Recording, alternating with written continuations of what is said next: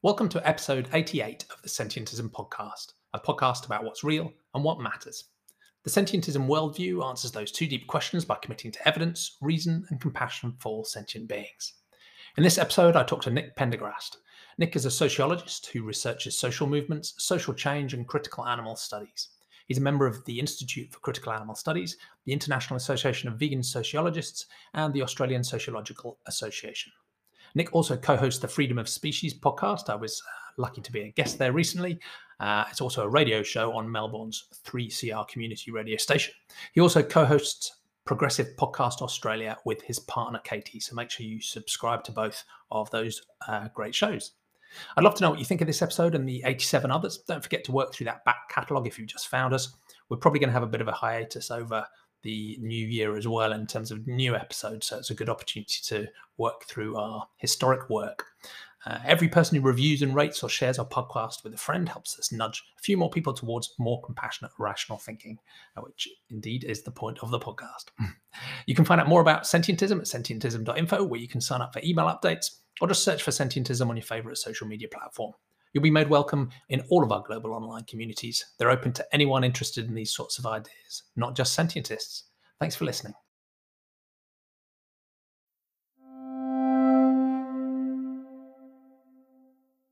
Good evening, Nick. How are you? Yeah, very good. Thanks, Jamie. Good to be here. Yeah, yeah. It's great to span many, many time zones and um, have you on Sentientist Conversations. So thank you for pushing into your evening to talk to me.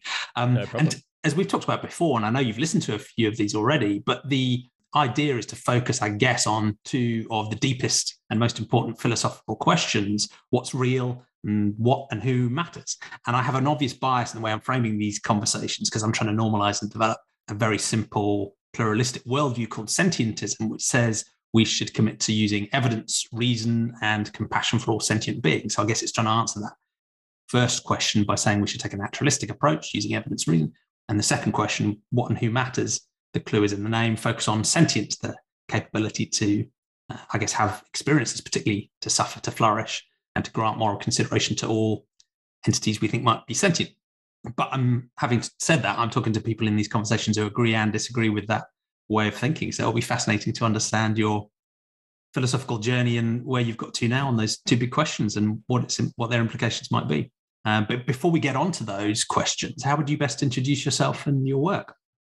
Yeah, so I am uh, Nick Pendergrast, a sociologist, is my academic area, um, and my research is on animal activism, and that comes out of my experience as an animal activist and the questions that I was asking as an activist at the time that I was really interested in. And then I had my sort of academic work over here separately. And at some point, uh, writing my thesis, I, I, brought the two together. It wasn't originally my PhD topic, it was going to be on something completely different. But um, yeah, I was really heavily involved in animal activism at the time. And um, yeah, I managed to bring those two worlds together in my academic work. So um, yeah, sociology, animal activism. Um, and I'd say nowadays I'm less involved in terms of activism in a traditional sense, in terms of doing street stalls and, and vegan outreach and the stuff I was kind of doing at that time. Um, but still definitely an advocate for animals, uh, mainly through media work like this, through radio shows, podcasting, and stuff like that on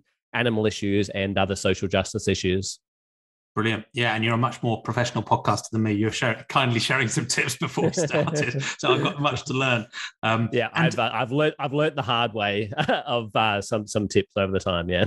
Yeah, yeah, and um, and it's interesting to sort of review, I guess, your academic history as well, because you've done a lot of, you covered so many different spaces, exploring the sort of human animal too, with criminology and you know various different social issues. So um, yeah, it's really interesting. Yeah, and, um, and in fact, um, at the moment, my teaching really is very little to do with animals. In the past, that has been different. Um, when I've been coordinating units and that kind of thing, I definitely have brought animals into sociology courses. Um, but at the moment, I'm teaching on uh, units like inequalities, um, very much from a human centric perspective. So, inequalities of gender, race, class, those kind of issues. But animals don't really come into it, but they definitely come into it in my own research. Yeah, that's great. Do you find ways of cheekily sneaking the animal topic in, even where it doesn't, you know, normally fit the, into the curriculum because I find myself yeah. doing that all the time.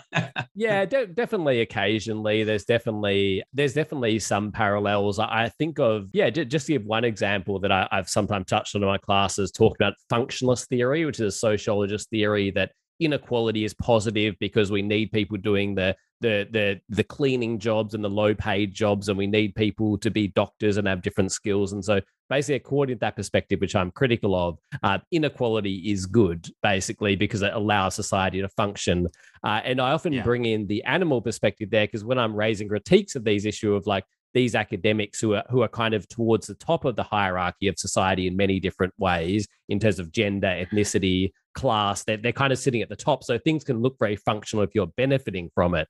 And so I've occasionally related that to animals in terms of a lot of uh, people say um, this relationship, the way that we use animals in this like happy meat and you know, so supposedly humane killing and it's a symbiosis. Yeah, yeah, exactly. It's functional. It, it's you know, it, it's reciprocal and all those kind of things, and, and, things can look that way if you're at the top, if you're the one winning out from these hierarchies. So that, that's just one example where I might kind of yeah make the connection to animal issues. Yeah, Cool. Well, we'll, we'll come back to that, I think, later in the mm-hmm. conversation.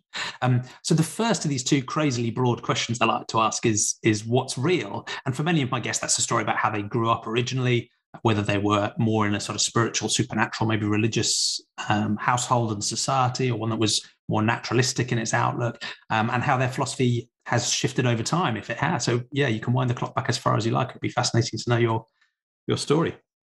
Yeah, so I, I grew up very, um, not very, like totally non religious. So both my parents identify as agnostics. Yeah. Um, reading uh, many years ago the book um, "Atheism: The Case Against God," uh, that that book would make the case they're actually atheists, and most agnostics are actually atheists because there's according to that book anyway there's a misperception that atheism means you know for sure there is not a god. Yeah. Um, but they're saying the definition is not believing in god. So most agnostics don't believe in god. They they don't believe it. Then yeah they're not 100% sure of that but they don't believe it. So according yeah. to that book now most agnostics are probably atheists but I, I, don't care. How people identify if they like but but they identify as atheists uh, agnostic sorry um, but no no religion at all and so religion uh, anything sort of supernatural was not a part of my upbringing at all.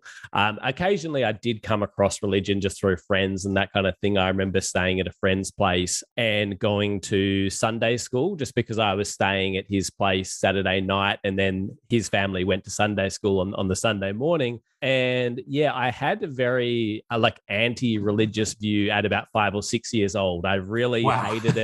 Really? I, I, hated I hated the songs they sung. I just hate I, I felt really uncomfortable. I probably felt a bit like Richard Dawkins looks whenever he walks into like anything religious or spiritual. I think I had that look at about five or six. And uh, yeah, I, I just I don't know where it came from because my parents were sort of non-religious, but not particularly anti-religious. And so yeah. I really felt that. And I guess I, at that, whatever age I was, five or six, I definitely would have been an atheist, even though I didn't know what the word was. I was like, no, I definitely don't believe this. This doesn't make any sense at all. And I really don't like this, this environment. So, um, yeah, I guess as soon as I came across religion, um, yeah, I, I was not a fan at all. So, yeah, basically, religion wasn't really a part of my childhood or upbringing at all. And whenever I came across it, I, I didn't like it, I guess. Yeah. Yeah. Yeah. yeah. And it's and has your perspective on religion changed over time?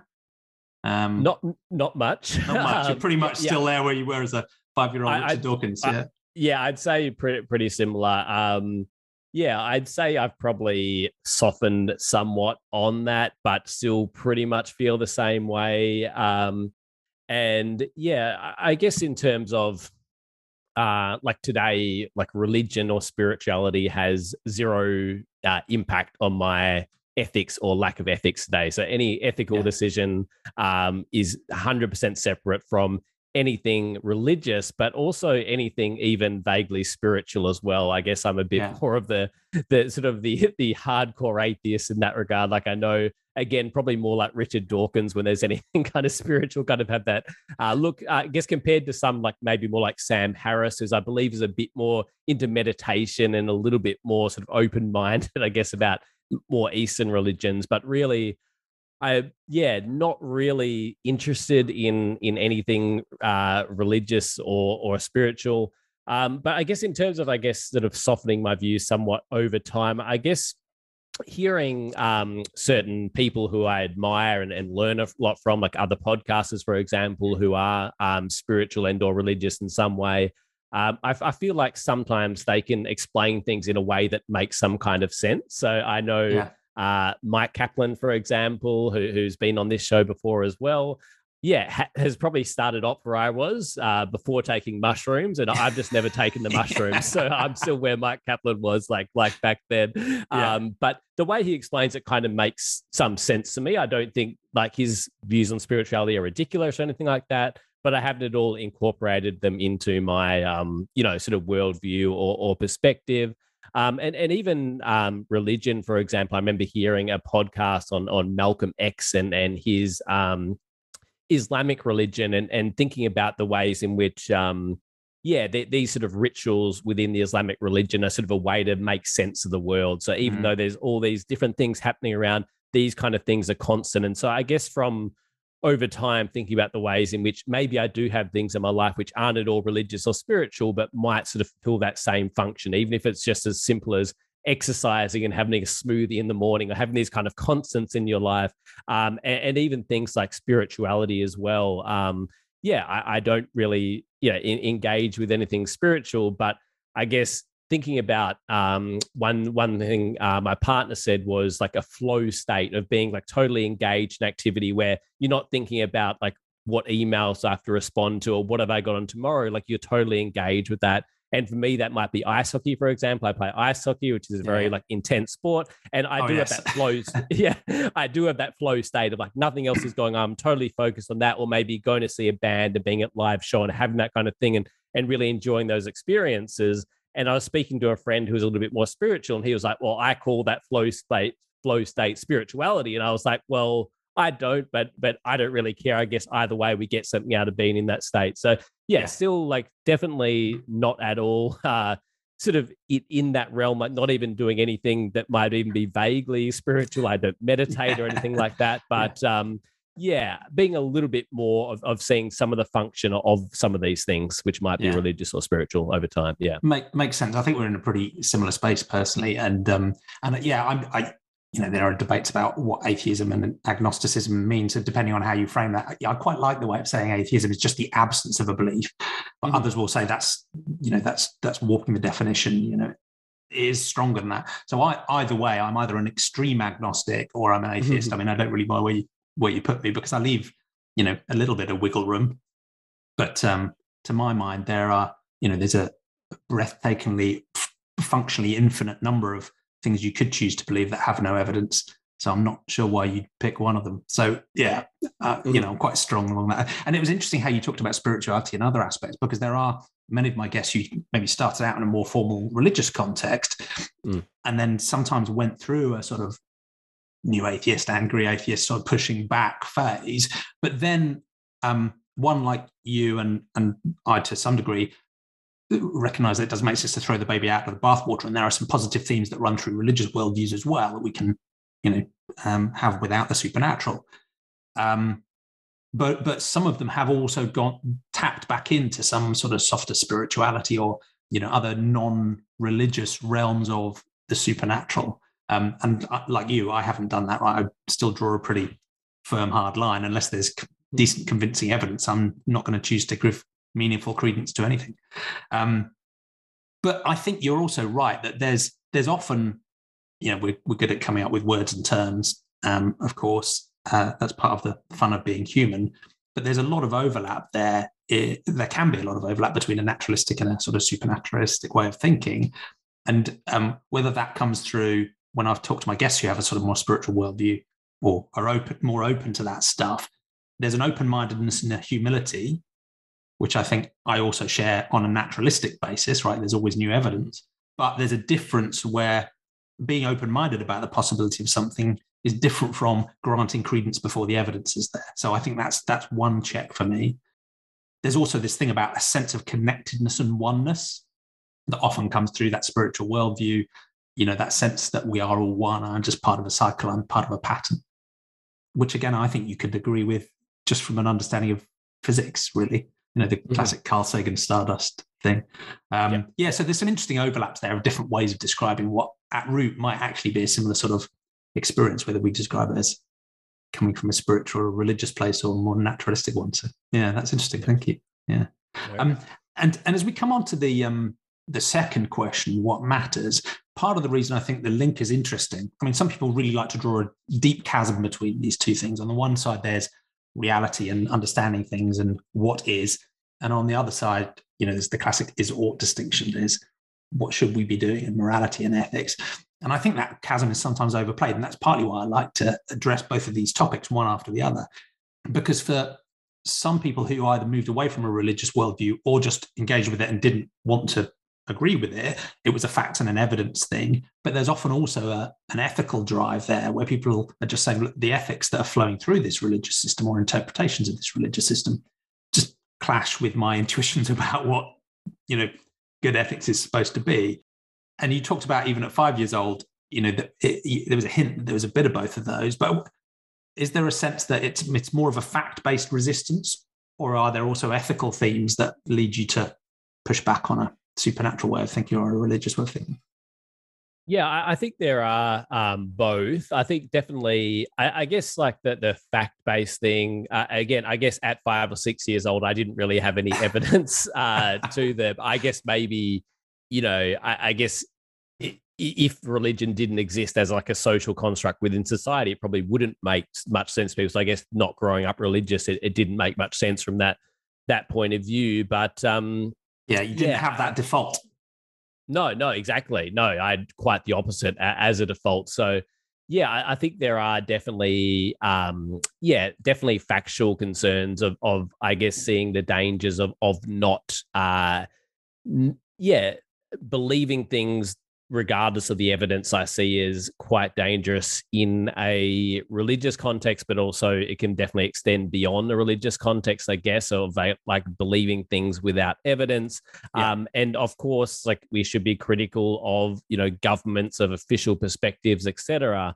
Um, but I, I, think there is sort of uh, something which is not necessarily religious or even necessarily spiritual, but can often sort of go with that of like well, I, I just feel like this thing is that, like just that sort of without evidence. And I think that can be quite dangerous when we're talking about, I don't know, vaccines, for example, is obviously a topical yeah. one at the moment. So I definitely have that sort of the the the factual, yeah, that that sort of factual critique. And um, yeah, I think also with the evidence, and I perhaps maybe don't have the same level of open mindedness as you, I guess, when it comes to investigating these claims. But maybe I should if I was more consistent with my atheism and rationalism. But it, it does it does remind me of um, a fan fiction book. My partner, she's a big fan of Harry Potter, and I'm I'm a big fan of rationalism. So there's a fan fiction called Harry Potter and the Methods of Rationality, and it basically it goes through all these like key themes in rationality, but with Harry Potter, Harry Potter characters and that kind of thing. And so the Harry Potter character,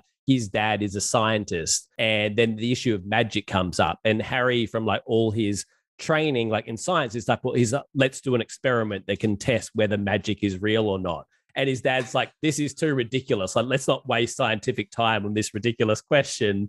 Um, and I sort of understand that, like, Harry probably has the correct perspective, but I'd probably be more like Harry's dad in that perspective. Um, yeah, my partner has looked at studies of like out of body experiences and like how yeah. can we study this, like putting things on the wall and that kind of thing. And I, I do think it's kind of legitimate, but I, I just kind of feel like like it is probably good from a scientific perspective to have those yeah like being open to these things but i also kind of feel like there's more more important questions to be investigating i guess so yeah definitely yeah. that that that factual thing um, is a part um, of it for me. Um, I think also the um, yeah, that sort of more ethical thing is definitely perhaps not really when I was so young. I hadn't yeah. thought of those issues, but as I got older and just started thinking about social justice issues uh, when it comes to humans uh, and, and non-humans as well, um, of yeah, and I, I don't want to make any specific critiques of any particular religions. I know uh, Richard Dawkins has got in trouble for saying the Quran does this and the Quran does that, and then never having read the Quran. So I, I like I think we get into for those of us who just aren't into religion, like we get into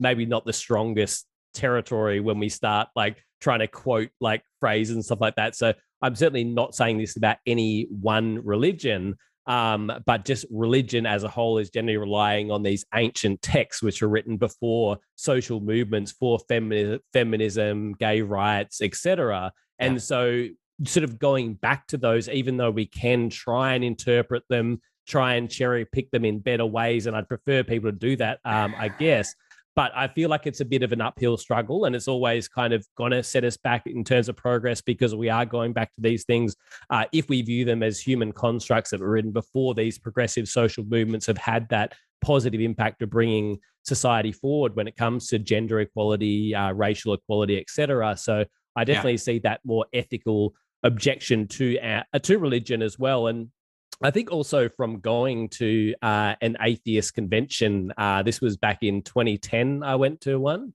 Um, and there was a speaker, and, and his talk didn't go down too well um, because most people were just trashing religion, and he was a little bit more sort of uh, sort of nuanced, I guess. But he, he was yeah. basically just saying that um, you know, be, not believing God and being anti-religion are two separate things. So you could not believe in God, but think religion has a positive social functioning society. And also, you could believe in God, but also think religion has a very harmful impact. Are they kind of separate questions? And he was sort of arguing that the atheist movement or whatever it is um, it kind of often conflates those things. Like I, I generally sort of identify with both of those things of being like not believing and and being anti-religion, but um, yeah yeah I, I, guess the yeah so i guess yeah both of those sort of go together of the not believing in, in religion uh, not believing like or seeing the dangers of believing things without facts but also the anti-religion from i guess seeing perhaps it being ho- holding back social progress um, and i guess give, to give disclaimers as well i guess at, at the moment in australia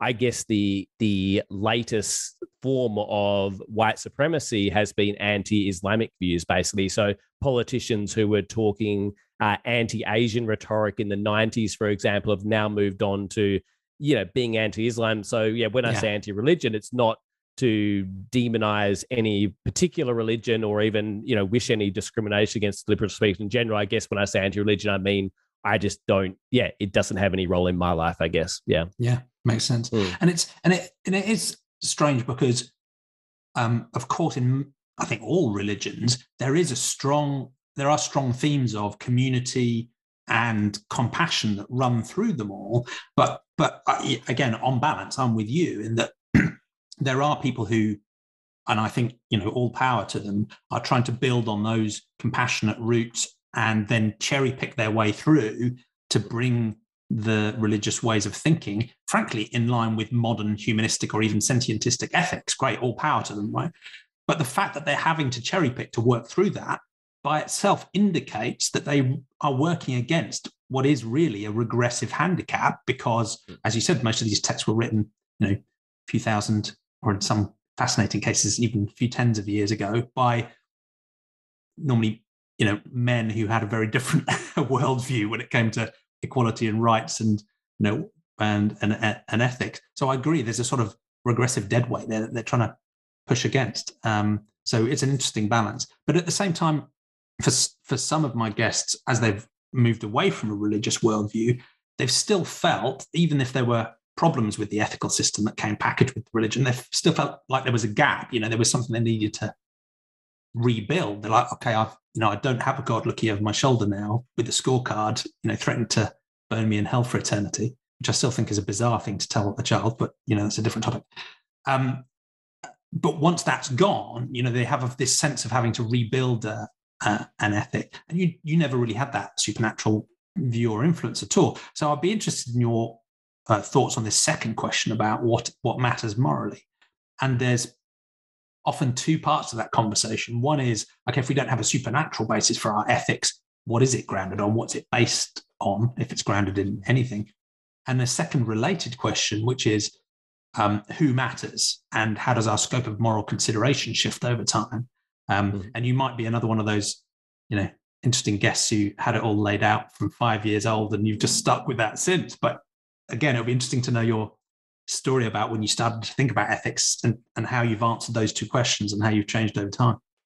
Yeah, yeah, absolutely. Yeah. And I think that that is an interesting question. I did actually have a friend who was a yeah, like pretty hardcore Christian um, at the mm. time, like very much into Christianity. And yeah, and then he moved away from that, and he actually, you know, spoke to me and my partner Katie, Katie, and was saying like, like we're, we're at the time we were both heavily involved in animal rights activism and other social justice issues, etc., and and was saying like, you know, you two seem like quite ethical people, but yeah, I know you're not religious at all. Like, and, so he was sort of struggling with that a bit because he how can morality, this be?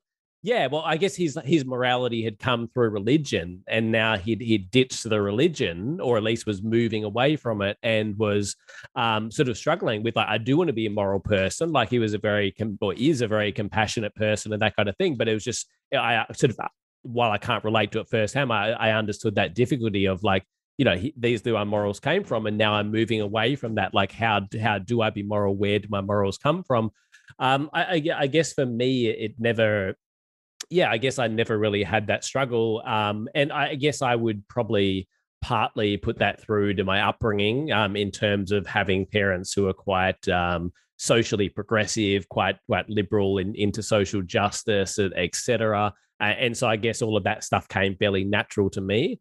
Um, ha- having said that, I would say I was generally quite apathetic. Like as as a kid, I wasn't one of those kids who um yeah was like really into like i remember there was like an amnesty international club at my high school and i wasn't like that's a silly idea but i wasn't one of the students who was getting active with that club or anything like that yeah. i was more into like sport really were like um, ice hockey and that kind of thing at the time um and still am but yeah with the, the, the justice as well but um yeah, so I, I, I guess I'd say I generally grew up fairly socially progressive, but also pretty much apolitical as well. Yeah. Um. So if I saw racism or that kind of thing, I, I thought it was a bad thing and something needed to be challenged, like in my everyday life. But it wasn't anything that I kind of saw on a bigger scale or looked at politics or anything like that.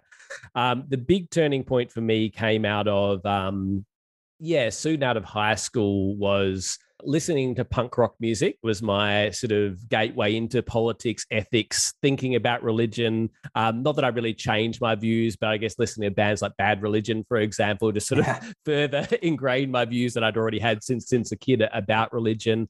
Um, but just thinking more deeply about ethical and political questions. Um, yeah, and around that time as well, there was to, to sort of age myself was the war in Iraq as well. Um, and so yeah around that time i went to my first protest against the iraq war so so that was happening um, a lot of the, the punk bands that i listened to uh, were putting together compilations against George Bush, the US president at the time, and that kind of thing. And so I started just thinking more about politics, about war, about the environment, um, all, all, those kind of issues. And so, yeah, that was sort of my gateway into actually being much more politically engaged. Yeah. Um, and it's fascinating because yeah. I think I think most most people who probably don't know much about the punk scene would be mm. quite shocked to hear of it being a gateway to ethics and mm-hmm. political awareness. But there's, there's, obviously some really strong themes there, and you know, it wasn't part of my life particularly. But I, one of my previous guests, um, you know, Christoph Don, again talked about his involvement in the punk scene and talking about straight edge and other aspects. Actually, in a similar way, being a bit of an eye opener into thinking in a more radical way about social justice and politics and ethics. So.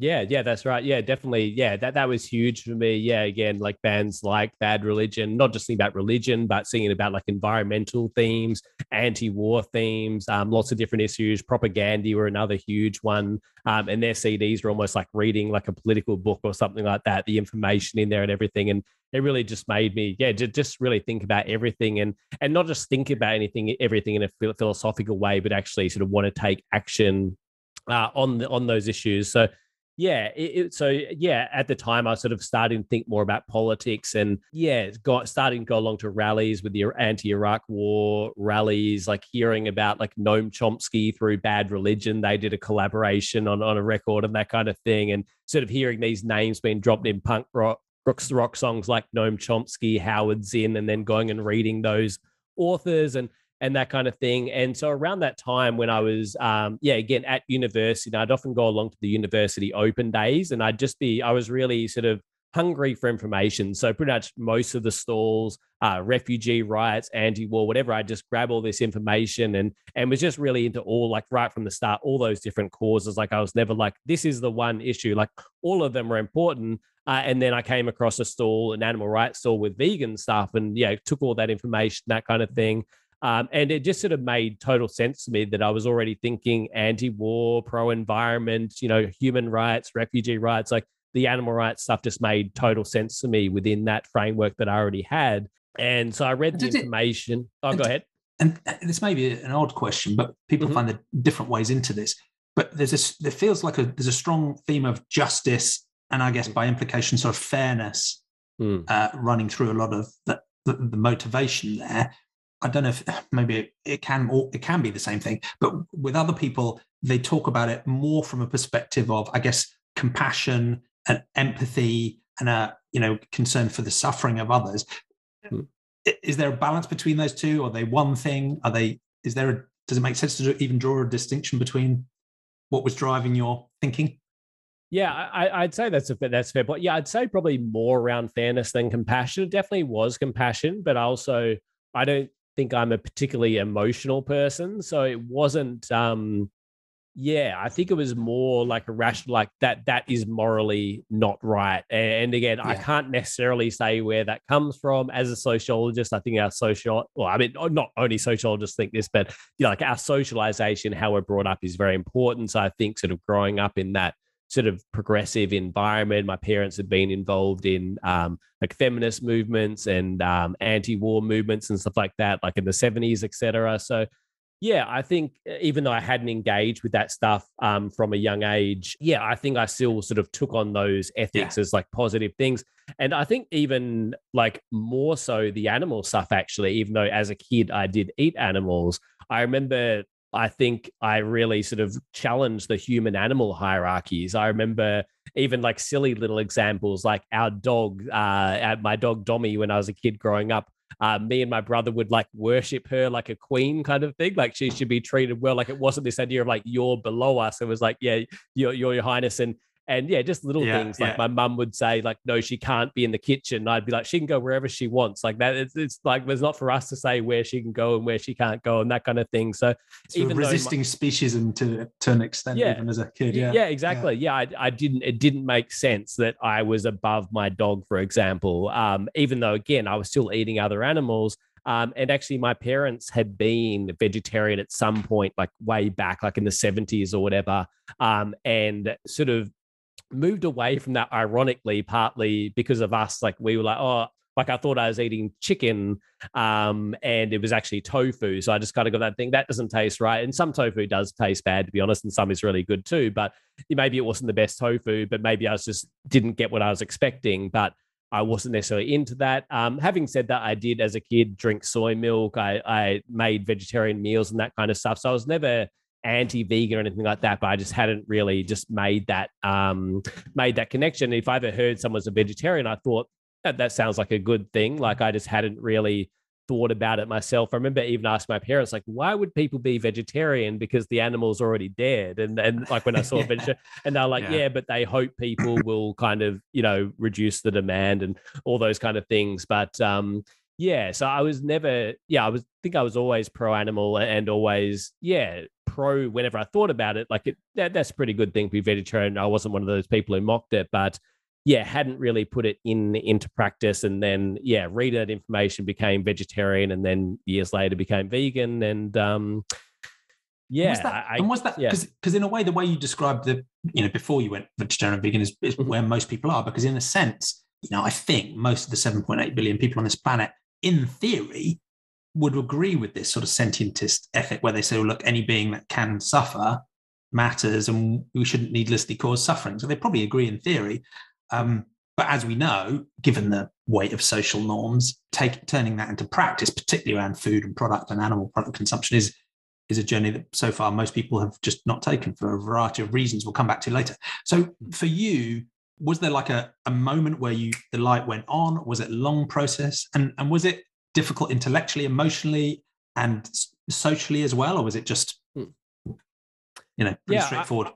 I, Yeah, it, it was fairly straightforward. I guess the um, going through that process, like, um, yeah, um, my my partner at the time who was probably more like emotionally affected by it was like, I'm going vegetarian right away, and I, I was never particularly into um like yeah or or invested in eating animals particularly and so i remember just having initial thought of like well like i'm happy to be vegetarian like all the time but maybe if i'm out and that's all that's available maybe i would eat the meat so i guess that's the sort of the social side of not kind of wanting yeah. to stick your neck out even though I, I, would say I was particularly again through the punk music. I think like often the way we grew up is always like I don't want to stick my head out. I don't want to be different. I, I want to be normal. I want to fit in. And I think like punk rock is quite the opposite. It's like it celebrates being uh, individual, hopefully in, in, a positive sense, not in a negative sense, not like individualistic. I don't care about anyone else, but like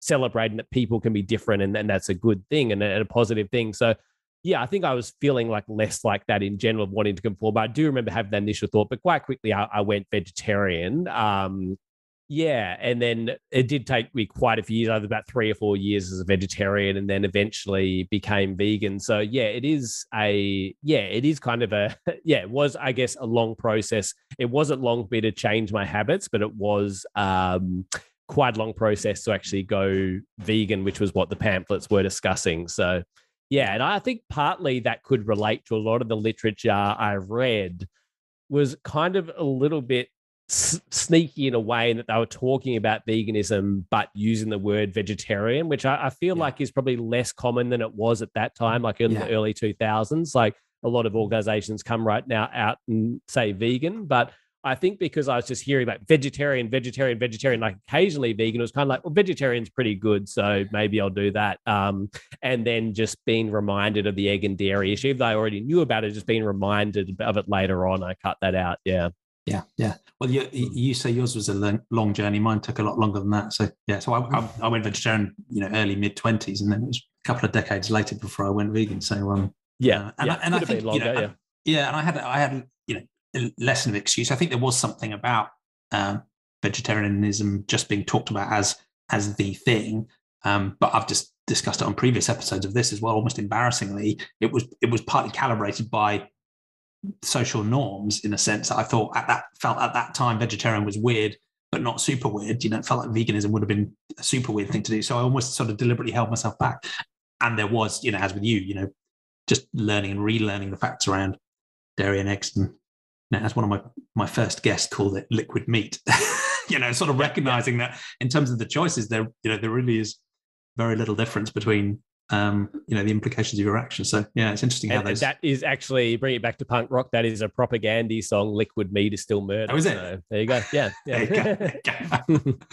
um, so yeah, that, so that's that's fascinating. Thanks. And the um, where you've got to now in terms of your scope of moral consideration sounds like it's similar to mine in that it's um, you know you might say human and non-human animals. I guess more technically i draw the boundary using sentience i.e. this capacity to have um, experiences to suffer or flourish which does differ a little bit from animals because you can imagine the super simple animals like maybe a sea sponge that has no nervous system at all i'm pretty confident they're not sentient. But uh, generally i think there's a pretty you know strong overlap there.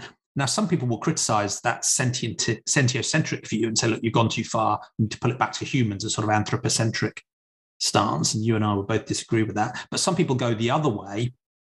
Um, and one of the first times the word sentientism was used was actually to criticize it and say, look, you guys are just discriminating. Again, it's another form of discrimination because you're discriminating against the stuff that can't suffer. So some people will go to biocentrism or ecocentrism, uh, you know, think caring intrinsically morally about things that are living but not sentient, you know, i.e., plants.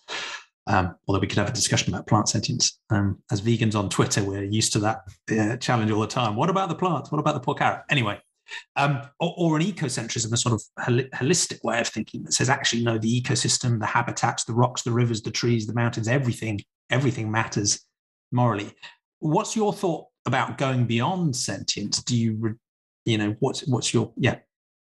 Yeah, I, guess what I guess to to frame it, so I guess I would say that um, and, and, perhaps this this comes out of like punk music as well, but uh, politically identify as an anarchist. And um, yeah, I would say that comes from rejecting hierarchies. That's sort of the way I see anarchism, like not just hierarchies between the political political class and citizens, for example, but also hierarchies are um, based on gender or, or ethnicity or species or so i kind of see anarchism as, as kind of consistent with um senti- sentientism um yeah but I mean, I, I know previous uh, episodes you had like I don't think you have to be an anarchist to be a sentient. I just uh, I see some some parallels there as well. Mm. Um, but yeah, I definitely would. I, I, wasn't familiar with the term. Like I was aware of like you know sentient animals, etc. But I wasn't uh, specifically aware of that that concept of sentientism um, until listening to um, your show. But yeah, I definitely do identify with it, and I guess I should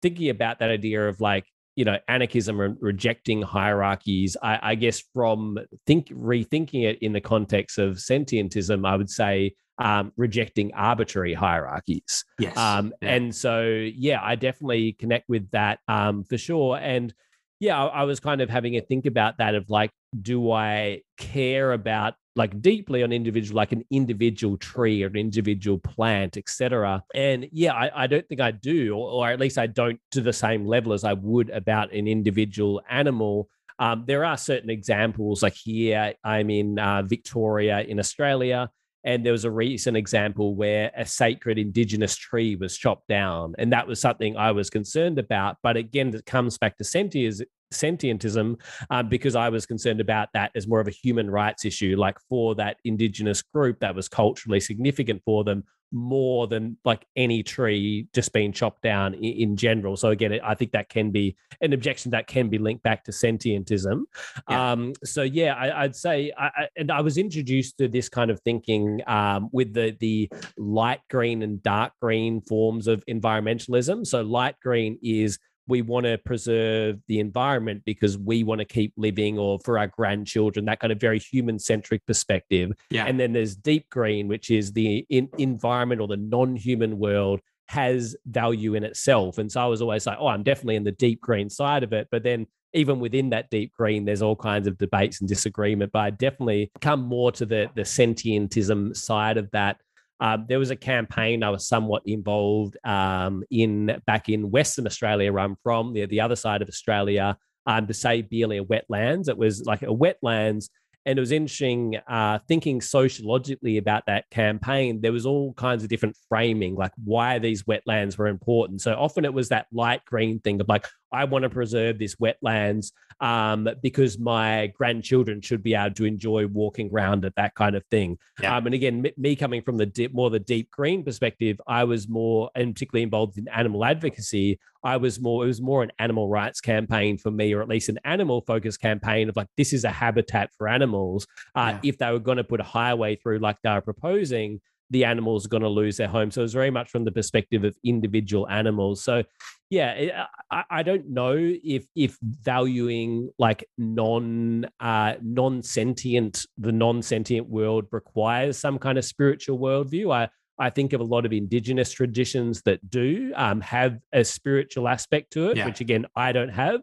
So I don't know if it is that lack of spirituality which means I I have that, but I've just never really connected to that. I do I am concerned about the environment, and perhaps it does have some kind of uh, again that deep green has some kind of value in its own right. But again, I, I see it as mainly valuable in in terms of providing homes for for sentient individuals, I guess. So yeah, I definitely connect with that totally. Yeah, yeah, yeah.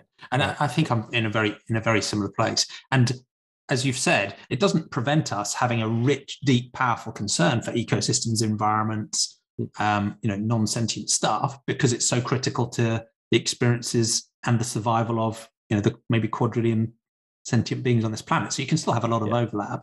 But I think you're yeah. right that the, the danger with refusing any hierarchy and you know you might see that you mentioned that in the context of anarchism but it also does come through in many mystical worldviews you know this the next step beyond we are all connected we are all one is you know everything is equal and you can also feel that in a sort of super broad, holistic, systemic, ecocentric view, everything matters. And, and the risk for me is if everything matters, in a sense, nothing does. Right. So if Mm. if everything matters the same, crushing a rock or cutting a carrot or stabbing a pig, Mm. you know, what's the difference? And Yeah. uh, and that's part of my frustration is, in a sense, I don't mind if people want to go beyond sentience, Mm. if you want to, but don't use that to justify, you know, needlessly harming or killing sentient beings. And most most people who have that very broad environmental concern, frankly, do that. Right? They will care about ecosystems, rocks, and rivers much more than they will about a chicken or a fish in a in a farm. Um, Yeah. And and I'd argue that even if you have a biocentric or an ecocentric worldview, surely you still have to acknowledge that the capacity to suffer matters on top of that. But um, yeah, that's that's my only concern about going beyond. Um, yeah it is interesting like you see like the like hippies for like and hippies are all different kinds of things but i often think like oh a hippie kind of group or or even like a supermarket like organic supermarket you're kind of thinking all this vibrant fruit and veg and all and then you kind of see this like gross area with all these dead animals and it's like how does this fit with all this like Yeah. stuff and and i guess it It's kind the of circle of life. It's the circle yeah, of life. Nick. exactly. Yeah, I often find that that that kind of hippie kind of everything's connected, as you say, kind of nothing matters. You kind of it, it can, I guess, perhaps in some cases, there definitely are hippie vegans for sure, but it Yeah. can often be gone the other way, like. Oh yeah, I'm connecting with the animals, and we're all part of nature, and all that kind of stuff. Um, but yeah, I, I guess in terms of the the non-sentient world, I guess I like I, I care about it more as like systems, like ecosystems as a whole, more than like an individual tree or an individual plant.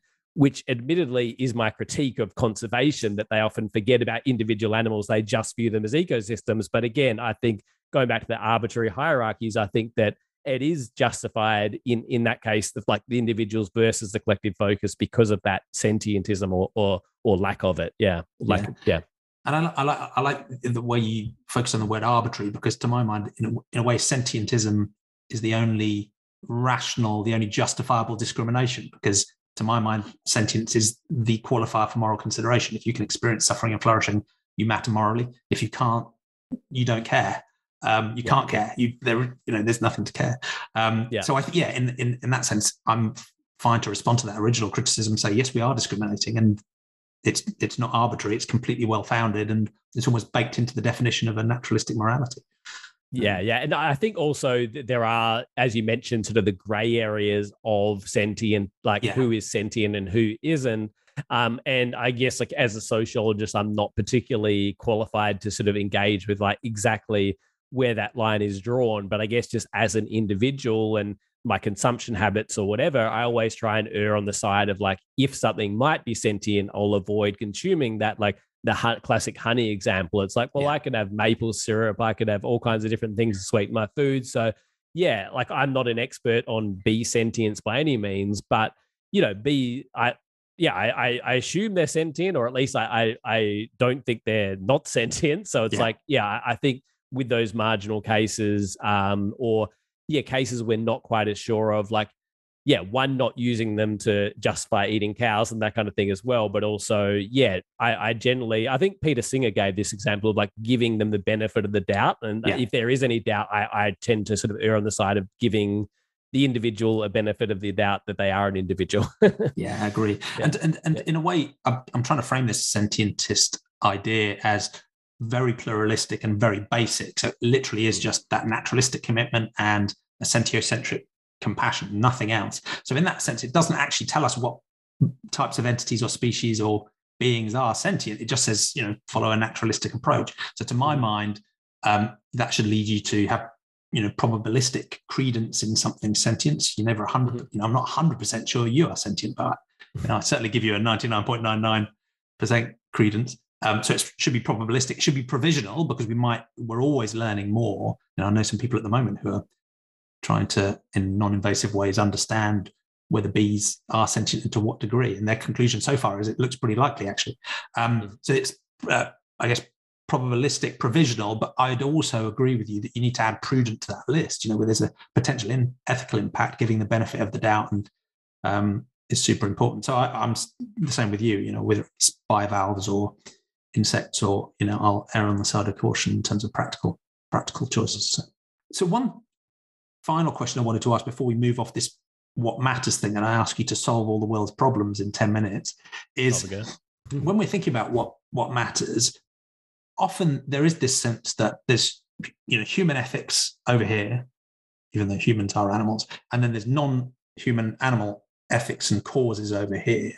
And there's often a lot of sensitivity and controversy and difficulty in working out whether to talk about the intersection of those things, both within the human space, but particularly across the species, whether it makes sense or whether it's appropriate or even ethical to draw parallels, or whether we should keep them segregated, or if that segregation itself is speciesist. So, in that sort of horrible, controversial morass, how do you think about intersections between different forms of, I guess, oppression or ethics as within the human species and as they span across into species? Yeah, I think the connections are definitely there and, and are really important.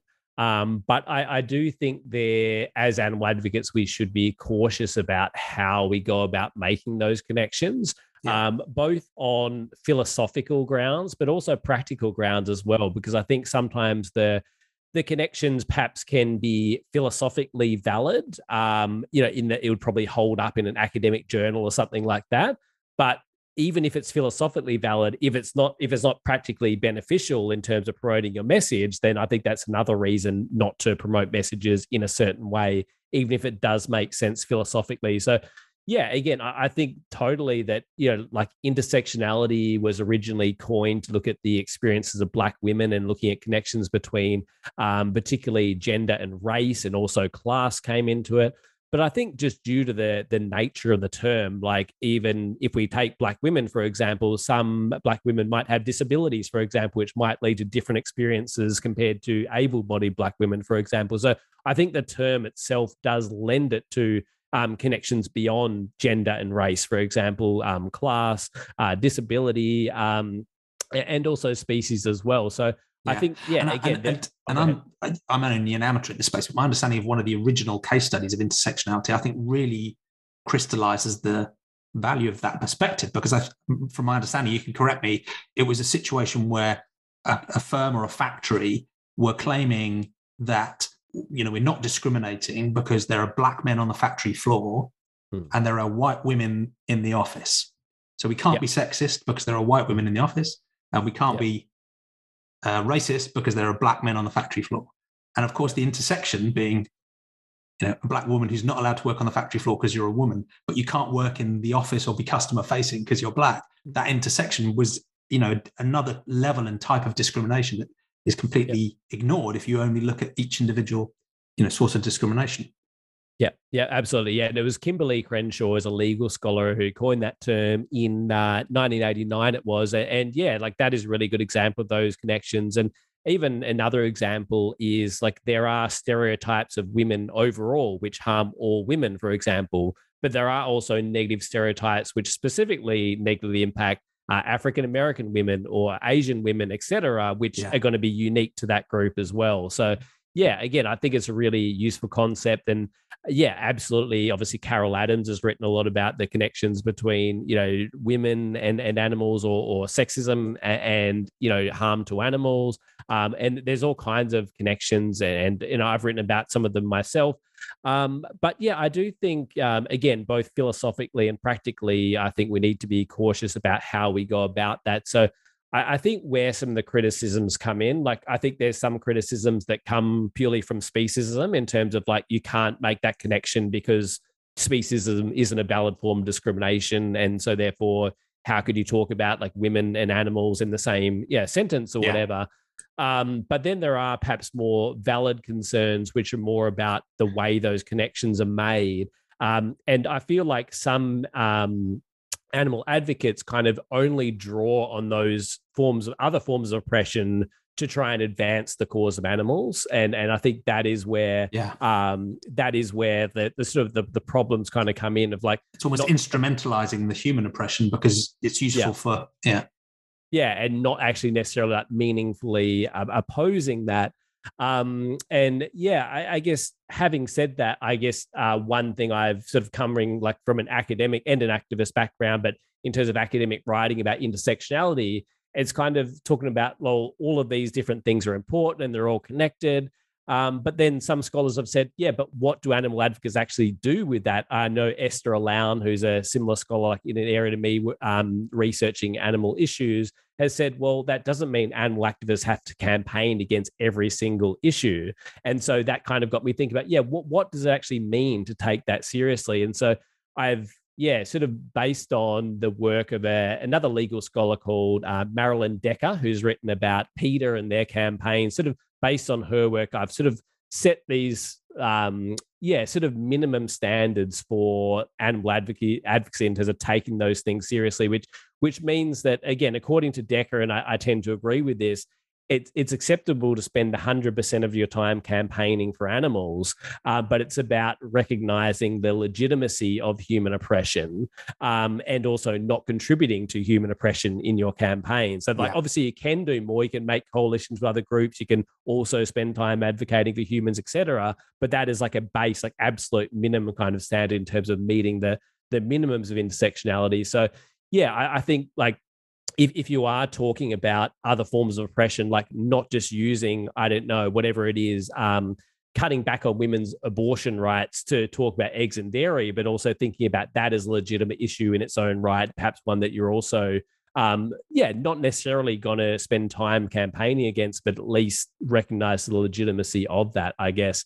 Um, and I guess I also want to link this a little bit to sort of um, like uh, very sort of yeah, either or kind of thinking within the animal movement and beyond as well. I feel like a lot of the time, uh, vegans in particular are like, I'm vegan, I have the information, yeah. uh, and I need to convince everyone else to go vegan.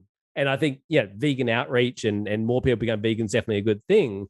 But you mentioned the humility at the start. I think we also need to go, well, that person isn't vegan, but maybe I could learn about feminism from them. Maybe I could learn about issues around disability from them. So thinking about that kind of two way flow of information and very similar in the atheist movement, which again yeah. i probably am fundamentally sort of on board in many ways but i think they also some some people within that movement have a very simplistic view of like religion is the problem and kind of reduce conflicts, Israel, Palestine, or whatever, down to just religion when there's so many other things going on. And you can also get that thing of like, I'm doing the right thing. I'm an atheist. So I just need yeah. to convince the other people. So you sort of get this very, I, I find it quite boring because you already know this information and you just feel like you're going that rather than this kind of um, two way flow of information. And and seeing Cornel West speak, for example, he is an academic philosopher and an activist in the US, um, and he's a Christian, um, but very committed to social justice. And so, yeah, if I had a conversation with Cornel West, I'd like to know what I could learn from him. I wouldn't try and convert him to be an atheist yeah. or something like that. Yeah. So, yeah, I hope that brings it back to the humility as well. So I think that is useful both within atheist and and animal circles of yeah um agree and i think and, and yeah. i wonder if it, it does feel sometimes that there's a, a bit of a link um, in style and tone between some in the atheist community and some uh, in the vegan community.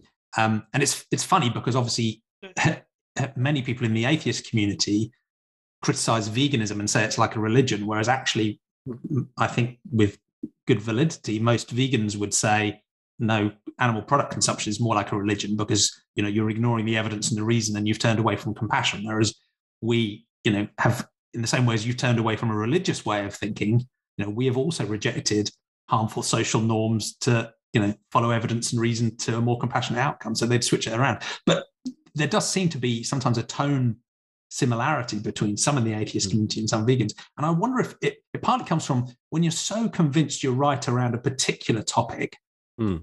you sort of think you might be right about everything and that can so so i think it's partly that but it's also because if that topic is very important to you it can sort of override everything else and i think yeah both sides could do with a bit more humility and open-mindedness and yeah, I like I remember seeing Naomi Klein speak. Do you know Naomi Klein? She's yeah. a journalist who's written about a lot of climate change and and like someone who is vegan was like, Did you ask her a question about like animal agriculture and stuff? And it's like, I already know animal agriculture has a big impact on the environment. Like I want to know what what she's got to say. And if people she knows are vegan and, and do make have those conversations with her but I, I don't think a sort of a, a pointed question is really going to but it's like yeah again I, I feel a kind of a boring way of thing of having like your one one analysis and then trying to sort of get that into every conversation rather than you know understanding that intersectionality and that all these different things are important. Yeah. And I guess a, a, critique of intersectionality I've heard from within the animal movement is the issue of recipro-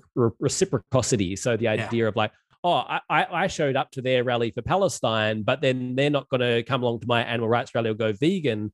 But I think that's the wrong way to think about it because when I have been to like a rally for Palestine or a refugee rights rally or a Black Lives Matter rally or whatever, I'm not going in there in the hope I'll convince someone to go vegan. I'm going because that is an important cause in its own right that yeah. I'm genuinely taking part in. So I think it's that, yeah, again, thinking is like you'd only take part in these movements as a way to promote veganism, I think is just a, as a I think a dead end way to to do intersection. It's not really doing intersectionality well, but yeah, I think there is engaging in good yeah. faith with yeah. Yeah, yeah, exactly. Mm. Yeah, yeah. And then if in doing that and and you meet people and have incidentally have conversations, then that's great. But I don't think that should be your motivation um, a- any more than like when I'm engaging in vegan outreach, it's not in the hope I'll have a discussion with someone about Palestine or refugee rights or whatever. If I do, great, but it's not why I'm engaging. I'm engaging because I care about that issue. So, yeah. Yeah. And now I'm really worried that anyone who's listened to this will go back through my Twitter feed and assess how consistent I am with my humility and my open-mindedness. But you know, anyway, we're all we're all well, imperfect. We're all working.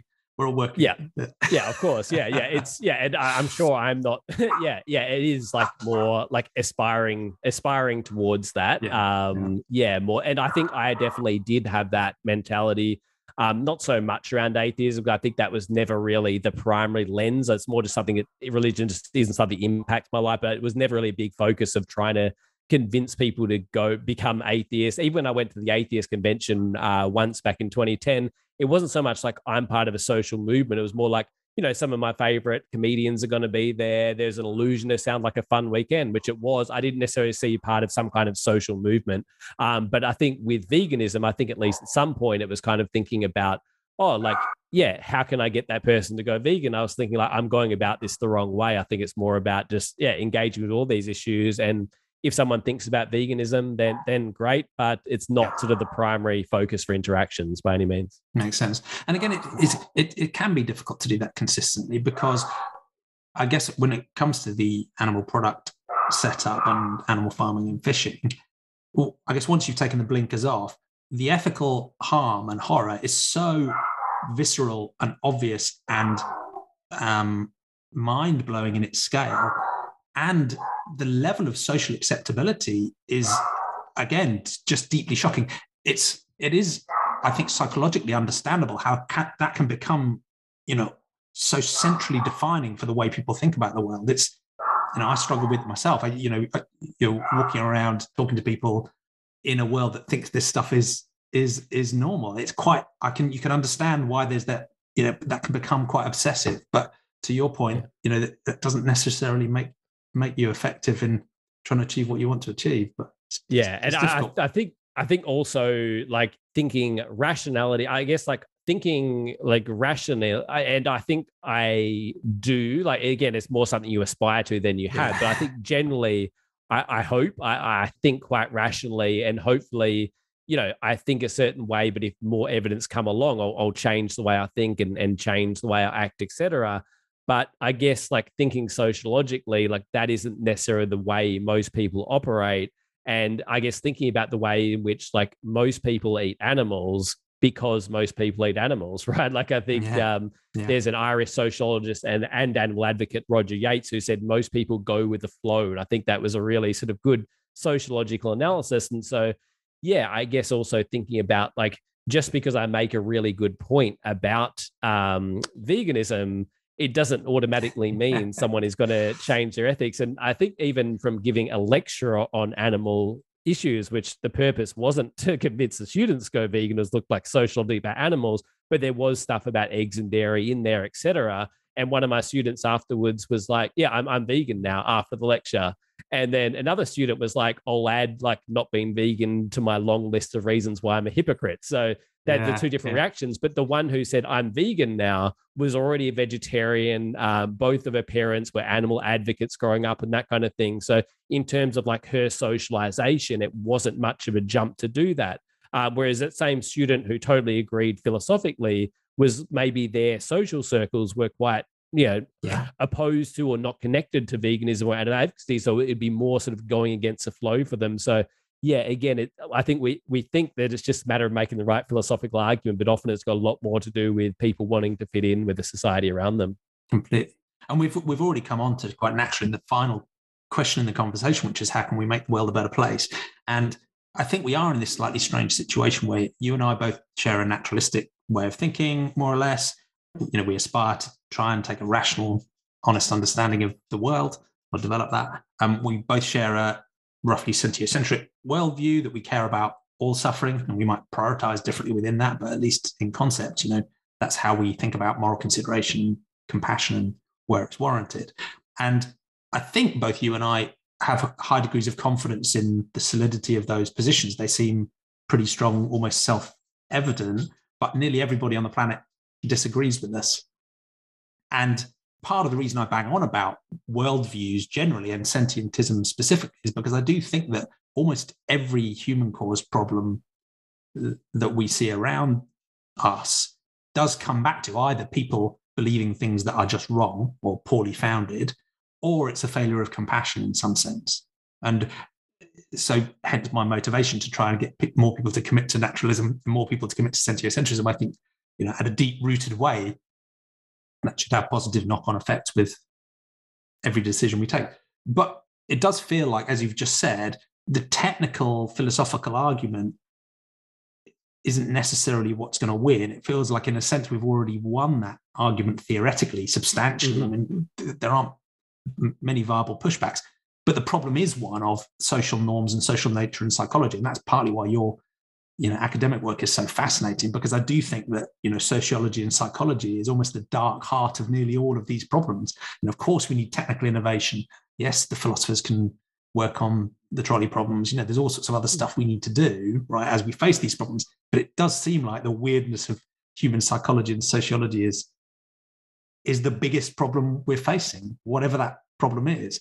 So, in that context, what where would you take the conversation next about how, you know, is there a view, vision of a utopian future you think we can get to? And given that weirdness of human psychology and sociology, how can we most effectively drive change? It's an unfair question to ask, but no, no, I, have yeah, it's definitely something I've thought a lot about, and I think I've changed, um, yeah, quite quite a bit, even in my academic work, my focus of this. So my my research, my PhD thesis started out of questions I was asking as an activist, and basically in my early days as an activist, I just like I went to the local center and kind of did whatever we were doing. It wasn't so much a thought of like this is the most effective campaign or this feels the most right to me. It was like that's what's happening, so I'll just get involved in that. Um, yeah. So the very the very first campaign I was involved in was encouraging people to eat free range pigs. That was the the campaign um, at the time, um, and then I started to. Yeah, from listening to uh, Vegan Freak Radio, which is a really old reference. That was a podcast around 2007, 2009, or something like that. Yeah, Gary Francione, Roger Yates, Patty Mark. Um, these different speakers all sort of questioning these sort of welfare approaches to animals of of free range bigger cages etc yeah. and i was like this doesn't really sit right with me um and yeah even having those conversations like i remember someone was saying like when i gave the flyer that i already eat free range and i was kind of like okay like i didn't feel right about that and so i, I kind of switched from that more sort of welfare focused consumption advocacy to vegan advocacy of individual vegan outreach. Um, and I definitely did feel a lot better about that because I felt like I was talking about what I genuinely, I felt I was more effective because I was talking about genuinely what I believed rather than stuff that I didn't really believe in. Yeah, while certain things could be better, it's not an ideal state of affairs by any means if, if animals are still slaughtered but have a bit more space or or whatever else. So I felt I was more effective and just felt better about that form of activism. So that was the sort of key debate uh, that I was thinking about and led into my thesis. And so that was sort of questions I was asking as an activist. And I still like individual vegan is, is really important to me. And I think individual vegan outreach definitely has a place within the animal movement. Um, but my thinking over the last couple of years has kind of shifted more from individual veganism towards a plant based food system. Um, Animal Rebellion is a group over in the UK. Um, yeah, Harley McDonald Eckersall um, is with me on Freedom of Species. She regularly contributes to the show um, with what they're up to. And I think they're a really inspiring group and have led me to kind of thinking more in that way um, and a, a, bunch of other things. But I think one of them is the, the issue that, as I mentioned before, and as I, as I know you're aware of as well, like when people are confronted with new information, they don't necessarily change their behaviors. And I think that's something that we, yeah, sort of as rational people who try and be more rational, again, I think that's our instinct just to convince people of rational argument. Yeah. But if we're rational, we also have to be aware of the evidence, which says that doesn't necessarily work for most people. Um, or, yeah, like, like in your case, doesn't necessarily work for a long time as well. Um, and yeah, I was actually in a book chapter I've been working on recently. I was reading the paper Meat Related Cognitive Dissonance, the social psychology of eating animals. That's by uh, Roth, Gerber, and Rosenfeld from 2021. Um, but yeah, basically, they were saying exactly what I said that basically, when people are presented or when they feel uncomfortable about eating animals, there's all these different strategies people have to kind of try and justify it, even though they feel bad about it. So if you kind of raise that dissonance or that hypocrisy, I guess, that, that most people are pro animal views but still eat animals, when they're confronted with that uncomfortableness, there's all these different strategies that people do rather than changing their behavior. Yeah. Uh, and I think like there, the article goes through perhaps some ways or touches on some of the ways we could maybe work around. And I think that's generally our approach in the movement of, yeah, how do we get around that and what's the best way to overcome that? But I think another way to look at it is go, well, maybe we could have a movement that includes people who eat animals, um, but can also advocate for animals at the same time, which is it sounds wrong to me from someone who's generally, you know, been involved in vegan outreach.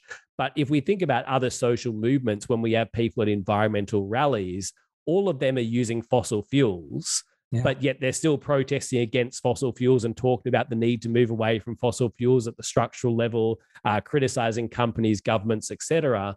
Um, couldn't we have the same thing for with animal advocates as well? Couldn't we have people who are consuming animals on the individual level, but recognize the environmental animal rights reasons of shifting towards a plant based food system and talking about that transition as well. So I've kind of moved, moved in that direction a little bit of, again, not to say this should be the only thing, but maybe we should be looking more at that structural issue.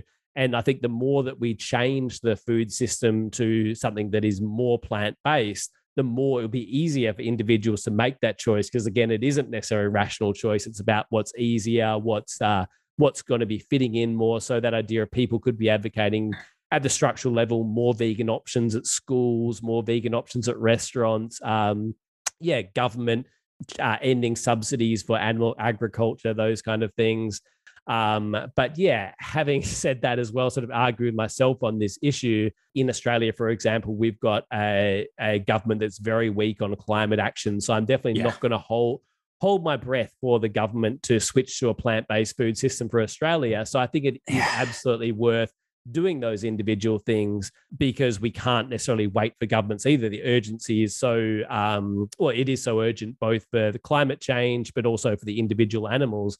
Um, so it's definitely worth yeah, becoming vegan and encouraging veganism, just as it's worth trying to move away from car use and those kind of environmental steps. But I, I guess what got me thinking about this issue is seeing a lot of right wing critiques of climate marches. I don't know if you've seen these photos around, but they'll show that everyone has plastic water bottles, or yeah. they'll show that people ate at McDonald's after the Extinction Rally or whatever, Extinction Rebellion rally or whatever it may be. And therefore that sort of invalidates the the protest. And I'm like, well, it's not really about them. It's more about that structural shift away from fossil fuels, whether they have plastic bottles or not, whether they eat McDonald's after is really besides the point. Yeah. But a lot of our messaging within environmental movements is kind of this oppositional force of like, you say you care about all this stuff, but yet you're still eating animals and that has a big environmental impact. And I just think that that messaging isn't going to be particularly useful when it so closely resembles these right wing, uh, often climate denying critiques that is dismissing protests based on supposed hypocrisy from the the environmental activists. So yeah, yeah thinking and about and how, you're sort of yeah, and you're sort of making that you're playing into that, making it easy for that criticism. If you're pretending to be perfect, it's very easy to get, you know, that that perfection undermined. Whereas if we can recognize that no one's perfect and we're you know captured within systems and we have limited influence and we're trying to make change hmm. you, you know you're not a target to that very simplistic challenge yeah yeah yeah exactly yeah and that's why i think definitely like on an individual level definitely the less animal uh, products you consume for the environment is absolutely better and for individual animals even more important but yeah again i think most people know that environmentally like the less you drive the better for the environment but we can still kind of unite behind those new like yeah. demands of no new fossil fuels, for example. And yeah, could we do the same around animal agriculture? People are eating animals to different degrees, but recognize the environmental importance, animal rights importance, and have that like those kind of structural campaigns of no new animal agriculture, for example, just yeah. as we have no new fossil fuels. Yeah, yeah, and and I think one of the reasons people sometimes are hesitant about those styles of uh, activism and driving change and and even the humility we talked about earlier on is because they're worried that if we're if we're a bit too humble, a bit too open-minded, we're meeting people where they are, we're recognizing that change happens over time, it isn't something you can switch on. We're recognizing that systems are complex and people are part of them, that we end up softening to such a degree that we forget the moral imperative that's driving the whole exercise in the first place, which is taking the perspective of the individual victims. And I think and I think you can reconcile that by thinking through the effectiveness of the change we're driving, which I, I agree, you know, requires this realistic under appreciation of the re, you know social and systemic change, but never still never forgetting the underlying philosophical moral stance that does identify with individual sentient victims and what's being done to them needlessly, and and make, making sure that's still the lodestone. That's that's where we're driving towards. We don't end up in some sort of welfareist dead end where we've re-engineered, you know, pigs to emit slightly less methane and give them a bit more space, and now everyone thinks it's fine. Um, yeah. So I don't know if that's that's a sort of a, resolution to where we can be effective in driving change without losing sight of, I guess, the philosophy and the ethics. Yeah, I think it. so. Yeah, and I, I, think like I'm definitely not advocating welfare reform. It's more about like yeah. uh, talk, talking about moving towards veganism at like beyond the individual level. Yes. Um, and, and, I guess also like while I definitely support like individual ethical choices and, and do my best to make them myself, I think also um, sometimes that idea of philosophy and ethical decisions often it's kind of spoken about as kind of we're all on the same level and all have the same opportunities to do that as well It's kind of like what is the most ethical thing yeah. to do yeah. um, and then like I, I realize the frustration that people kind of use these arguments even though they're in a position where they could easily be vegan yeah. and kind of point to the extreme example and go oh that they can't do it so therefore i can't i don't think that's a good argument either um, but it kind of ignores the fact that we have different levels of opportunity to make ethical decisions, however we define ethical decisions. Yeah. Um, yeah, it's like philosophically that's right. But you know, I live in a rural area and there's much less vegan options than myself who lives like five minutes walk from a vegan supermarket. So yeah. it's um yeah, thinking about like yeah, geographical location, class, um, all, all those kind of issues kind of shape. And I think sometimes yeah. if we view that those issues purely through individual ethics, um, we kind of gloss over some of those issues. Um, and and I think also like some of the the studies I've recently found, like half of Americans uh, support banning slaughterhouses, for example, yeah. is a strange one to me. Um, and I think there was some Sentience Institute research. Fascinating. Yeah, that's right. Yeah, yeah, yeah. yeah. And um, the global uh, climate change, um, yeah, study. I can't remember who it was by, but about thirty percent of people support plant-based diets to address the environmental, the promotion of plant-based diets. So I feel like most people are on board philosophically, yeah. which is different to when I started doing advocacy in the early 2000s or whatever. It was was it early 2000s? Yeah, probably no, later 2000s or 2010s or whatever. Um, but yeah, it, it like most people are on board philosophically, and in terms of why people don't put that into practice, like there is sometimes just like a lack of will or lack of um, motivation. But yeah, for different people, there, there's some kind of a mix of like legitimate concerns and less legitimate concerns. And yeah, I think just that idea of sort of viewing things purely philosophically and individual ethics can kind of overlook some of those inequalities, I think. Yeah, totally agree. And I wouldn't want to, some people drop into a somewhat patronizing tone where they're saying, look, the masses can't understand philosophy. And I'm like, that's bullshit, right? Because I think everyone has the capability to understand the stuff we're talking about. And yeah, um, and I think the the latent ethics that you talked about in those surveys indicate that many people are sort of there already. But at the same yeah. time, you know, most people don't have the luxury to spend an hour and a half, you know, talking these through, through on a mm-hmm. podcast. People live in different social contexts. They have different environments around. Them. They've got different pressures on their lives. Those are also, you know, reasons why you can't just expect, you know, a philosophical argument to be the most relevant thing or the thing that will drive change. In, in some way, you've got to help make it easy and straightforward and socially acceptable for people to do, you know, take better ethical decisions. Yeah that's and i guess that's why i'm kind of thinking again in my more recent research thinking about that structural shift and and yeah the more that we do make it easier the more that we make it uh, more socially acceptable the way i guess like the general approach to the animal activist movement has gone we've got an animal based system and a system where governments give subsidies to animal agriculture much more than plant based agriculture and kind of accept all these things and say as an individual you should choose plant based within this system which favors animal consumption. And it's like if we can change the system obviously working towards a totally plant-based system but even just in that direction of of more supporting or incentivizing the consumption of animal uh, of plant-based products then yeah i think that that would really help sort of yeah in addressing that lag um, between yeah. like the ethics where a lot of people are there but not necessarily the, the consumption match, matching that Makes sense. Yeah, thank you. Mm. And I think th- one of the other things that frustrates me is where people take the systemic argument too far that they end up using that as another excuse. So some people mm. seem to think that these systems are like they're like magic that operate independently of consumers and governments. You know, they would yeah. the animal product industry would continue even if no one bought from it. It's like, well, where do you think the money comes from? So there is this sense of, oh, it's the system, therefore I don't need to change and I think it's good to you know be realistic about our ability individually to change those systems. It's pretty small, right? But in the same way yeah. as you wouldn't use that as a justification for not bothering voting, right?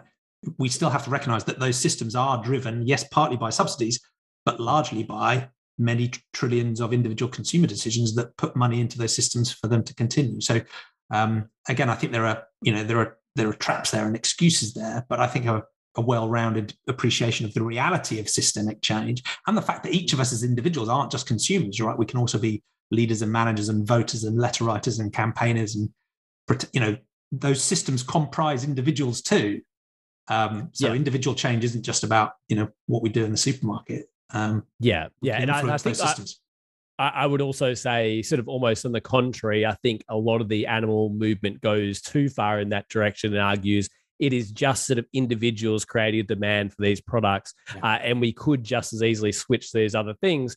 And yeah, I guess I would also point to the way in which um, companies create the demand, not necessarily individuals through advertising, through availability, that kind of thing. Yeah. So yeah, definitely not rejecting individual change, but I guess like as a sociologist, looking at that structure and agency and the fact that uh, we have agency as individuals, but again to different degrees depending on our circumstances, and there's these structures but the structures change over time and they're not totally separate to these individual decisions and actions and that kind of thing. So seeing that sort of give and take rather than one or the other. And and yeah, I definitely support individual change and structural change. Um, I, I, guess I just see a lack of that stru- that structural focus in the animal movement, which is why kind of my thinking's gone in that direction. Yeah, makes sense. Thank you. Now, I'm aware of taking a massive chunk of your time already, so I'm going to give you a choice. Um, we can either wrap up there because I think that's you know, it's a, it's a nice way to finish with that balance. Um, or if you wanted to, I was interested to go back to the fact you talked about anarchism earlier on, because most of this conversation has been, you know, in a way, sort of assuming current systems and ways of working and what can we do within that. So uh, it, it might be interesting if you're up for it to just sort of lay out how that sort of anarchist thread of thinking might play in, in terms of, again, a sort of utopian end state or how hmm. theories of change or how does that relate to the issues we're talking about? But if you want to wrap up now, then no, no, I, am I'm good to talk about that. Yeah, I think yeah, and I guess I guess that that humility of like I think even within anarchism, there's anarcho syndicalists, there's green anarchists, there's you know um, anarcho communists, there's all these kind of different threads. So I think we can often like divide ourselves and go, you know, uh, not not only I'm only going to listen to anarchists, but I'm only going to listen to this particular strain of yeah. anarchists. So yeah, I definitely am humble about that. That I don't have all the answers, and I, I learn a lot from people of other political ideologies as well. Um, but yeah, I have always connected with that the most. I guess again, perhaps coming out of punk rock definitely helped with that. But um, yeah, I guess thinking about other political systems that I connect with in some ways, like Marxism, for example, I definitely see a lot of valid critiques of work under capitalism and, and exploitation of workers and workers feeling alienated, not having connection to their work. Um, and so the critiques of capitalism, I think, are all totally valid. But I guess where anarchists and myself maybe differ is like the ideal solution. Like, where do we go from there? Um, and I haven't, and obviously, again, Marxism isn't a monolith, and Marxists have different ideas about this. But overall, it's often more about this group this group of people uh, the bourgeoisie the business owners are running things and we need the proletariat to kind of lead things or a certain group of the proletariat and so it's kind of sort of the ideology is that like the wrong people are running things basically on, yeah. some level.